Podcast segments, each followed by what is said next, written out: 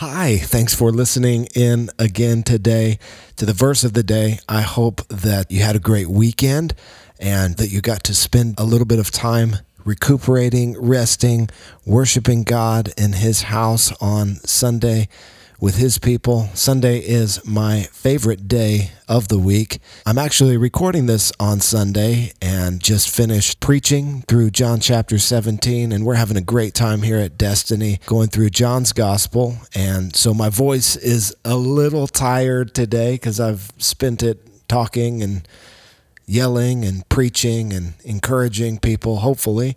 And uh, if you hear some noise in the background, there's a worship practice going on behind me for our Revive Women's Conference that's taking place this weekend. And we're super excited about that. If you'd like more information about our Revive Women's Conference, you can go to our website, destinychurchsa.com. So today, Monday morning, we're going to take a psalm on each Monday to kind of prepare our hearts to get us ready for the week ahead of us. And I thought today we could start with Psalm chapter 1. I love Psalm chapter 1. In fact, Psalm 1 is the first scripture that I taught to my daughter, Faith. And when she was about two years old, she could re- recite this psalm word for word. And I, I love this psalm because it talks about being blessed. And I want to be blessed. I want God to bless me and to bless my life. And I'm not shy about saying that. And this psalm tells us the secret to walking in the blessing of God. So, Psalm chapter 1 Blessed is the man who walks not in the counsel of the wicked, nor stands in the way of sinners, nor sits in the seat of scoffers. But his delight is in the law of the Lord and on his law he meditates day and night. He is like a tree planted by streams of water that yields its fruit in its season. Its leaf does not wither. In all that he does, he prospers. The wicked are not so, but are like the chaff that the wind drives away. Therefore, the wicked will not stand in the judgment, nor sinners in the congregation of the righteous. For the Lord knows the way of the righteous, but the way of the wicked will perish. Man, in this psalm, we see this incredible contrast between the righteous and the wicked. And we see what will be the outcome of the righteous and the outcome of the wicked. The blessed man, the righteous man, blessing follows him because he delights in God's ways.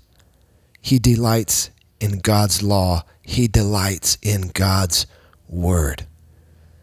So, really, if you want to have a blessed life, and the blessed life he's talking about here is a fruitful life, a life that brings forth fruit, a life that everything you put your hand to prospers, that's the kind of life I want. How do you get that kind of life?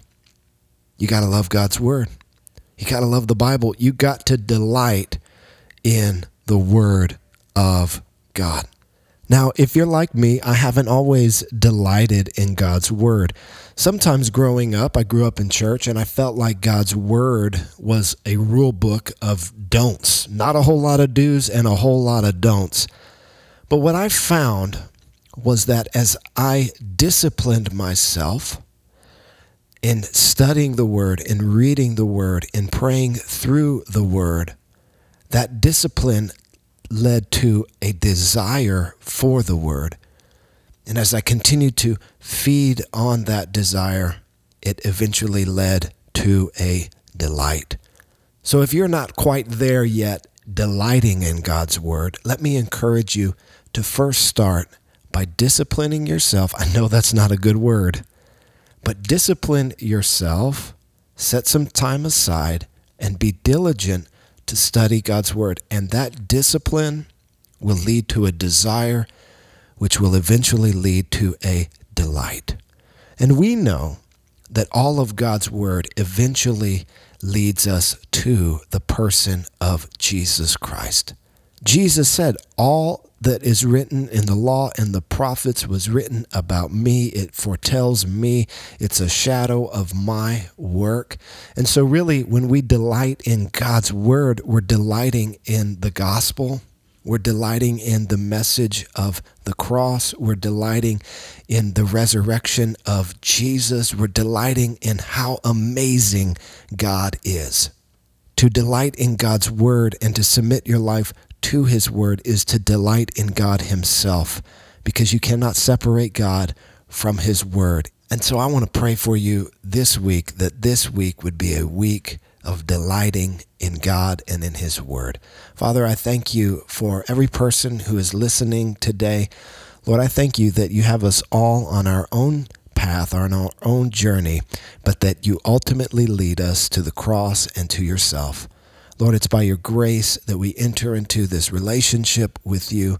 Lord, I pray that every person listening would just have that hunger, that desire, that delight in your word so that they would be a fruitful person in their lives, that what they put their hands to would prosper. Lord, that they wouldn't be blown around by the troubles of life like that wicked person without a foundation. But Lord, our foundation is your word. And so, Lord, I pray that you would cause us to be fruitful in your service and for your kingdom today. We love you. We praise you. We ask these things in Jesus' name. Amen. Thanks for listening today. I pray that God's word touches you and has an impact in your life. And I know that if you're walking with Jesus, your best days are ahead.